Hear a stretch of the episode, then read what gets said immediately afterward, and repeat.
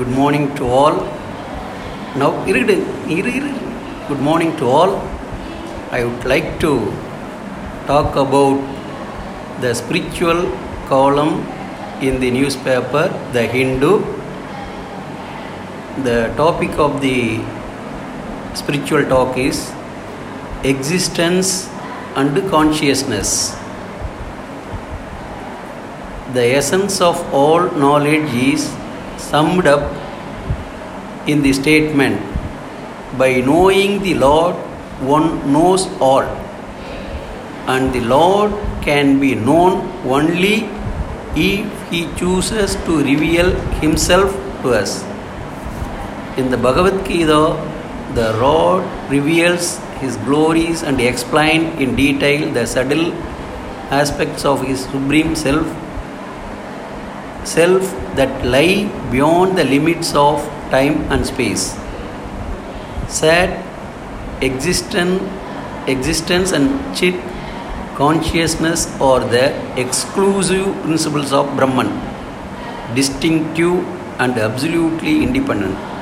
They are not part or product or property of anything in the created universe.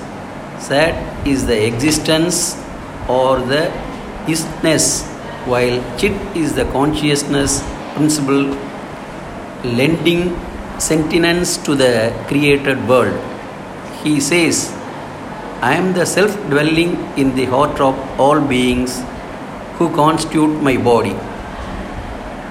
God is the soul of all the beings. All the sentient and non-sentient aspects of universe together constitute his body. It is clear that self is the controller and supporter of the body.